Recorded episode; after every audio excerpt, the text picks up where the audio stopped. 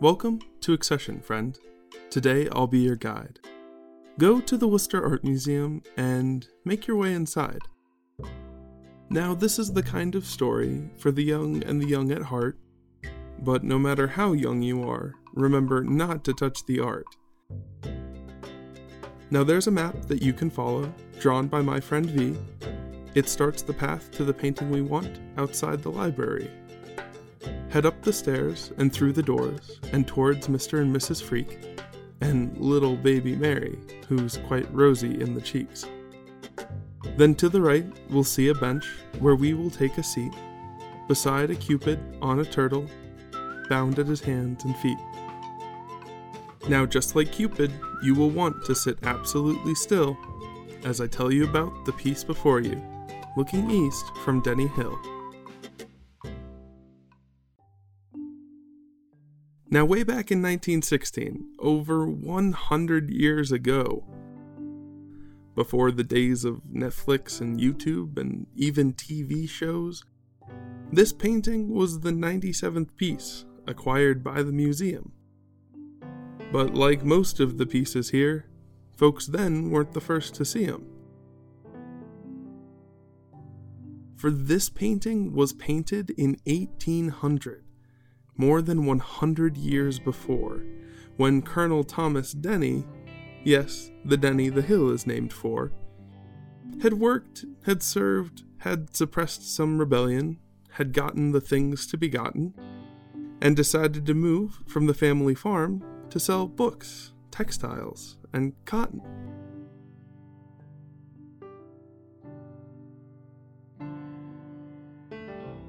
Thomas didn't want to lose his family's scenic view. And this was before we had cameras. He couldn't snap a pic or two. So he wrote to his friend Ralph Earl, a painter, and said, I've got a job for you. I know you normally paint portraits, and you're good at what you do, but in the backgrounds, you tend to add scenery that makes them feel more true. Now I'm moving soon, and I want to take these green hills and skies of blue. I need this landscape painted. Is that something you could do? Now, Ralph had traveled all over, from England to New York to New Haven. He knew of that little piece of home that Thomas would soon be craving. And so, in lush green hues and warm golds and blues, Ralph captured all the luster of the villages you can see from the hill called Denny, namely Shrewsbury and Worcester. But that's not Worcester, you might think, and it isn't our Worcester yet. There's no Clark, no Holy Cross, no WPI, no Telegram and Gazette. It's hard to imagine that this was it, just 200 years ago. But just like you and me, a city takes time to grow.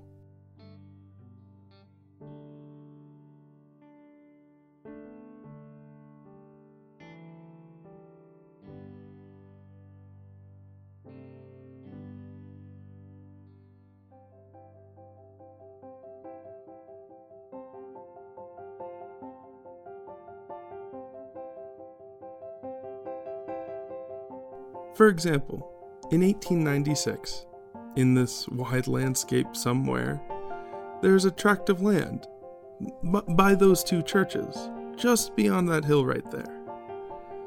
And that land was owned by one, Mr. Stephen Salisbury III, who decided Worcester needed some culture. And so that piece of land he conferred to a project to build an institution a place for art from far and near, like a winking statue from 50 centuries ago, or a landscape that was painted right here. Yes, somewhere in this painting is the place that will eventually be the Worcester Art Museum, where this painting can be seen. So, this landscape captures two things both Thomas Denny's prided view and the city that's on the verge of growing up, when Worcester was brand new.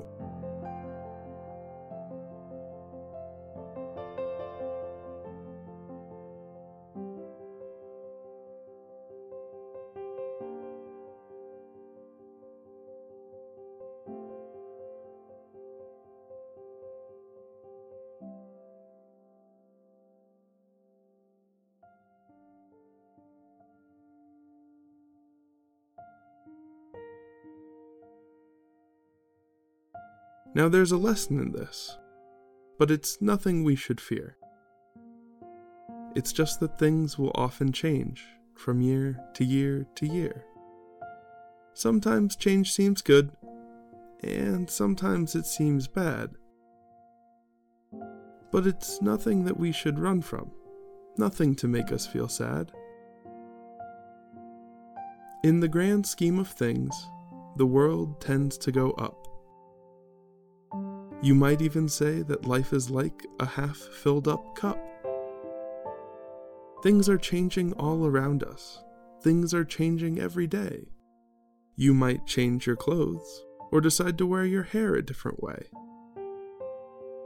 We have to accept change because it happens no matter what.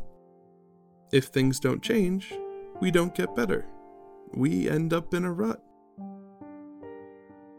But not everything changes. There are things that stay the same. Like that you are always you, or this picture in this frame.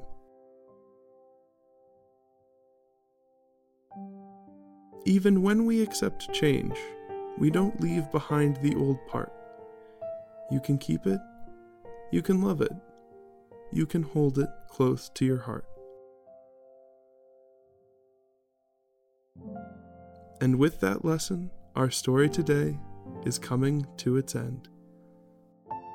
I hope you liked it. I hope you learned something. Have a good day at the museum, friend.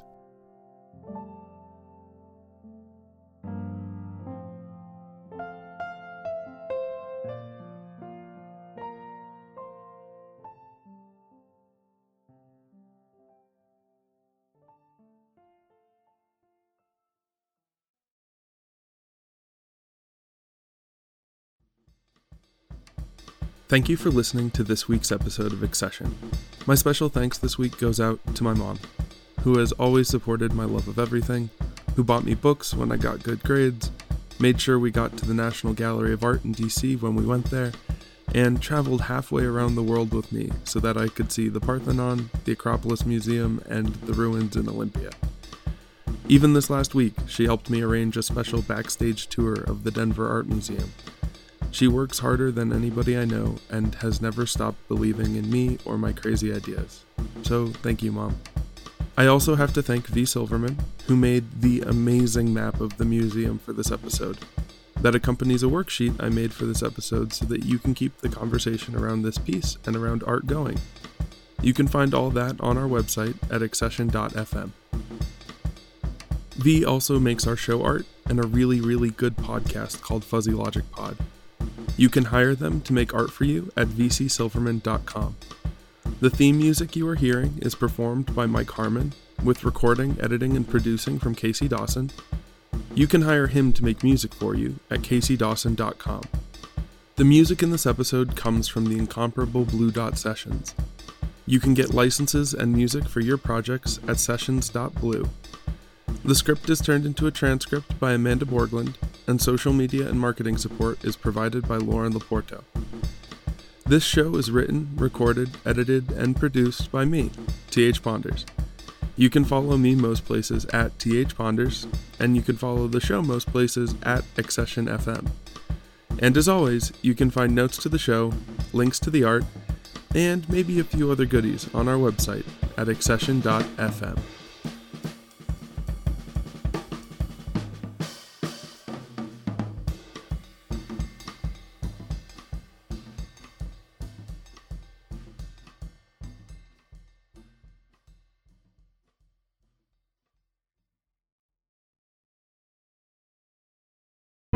the Fable and Folly Network, where fiction producers flourish.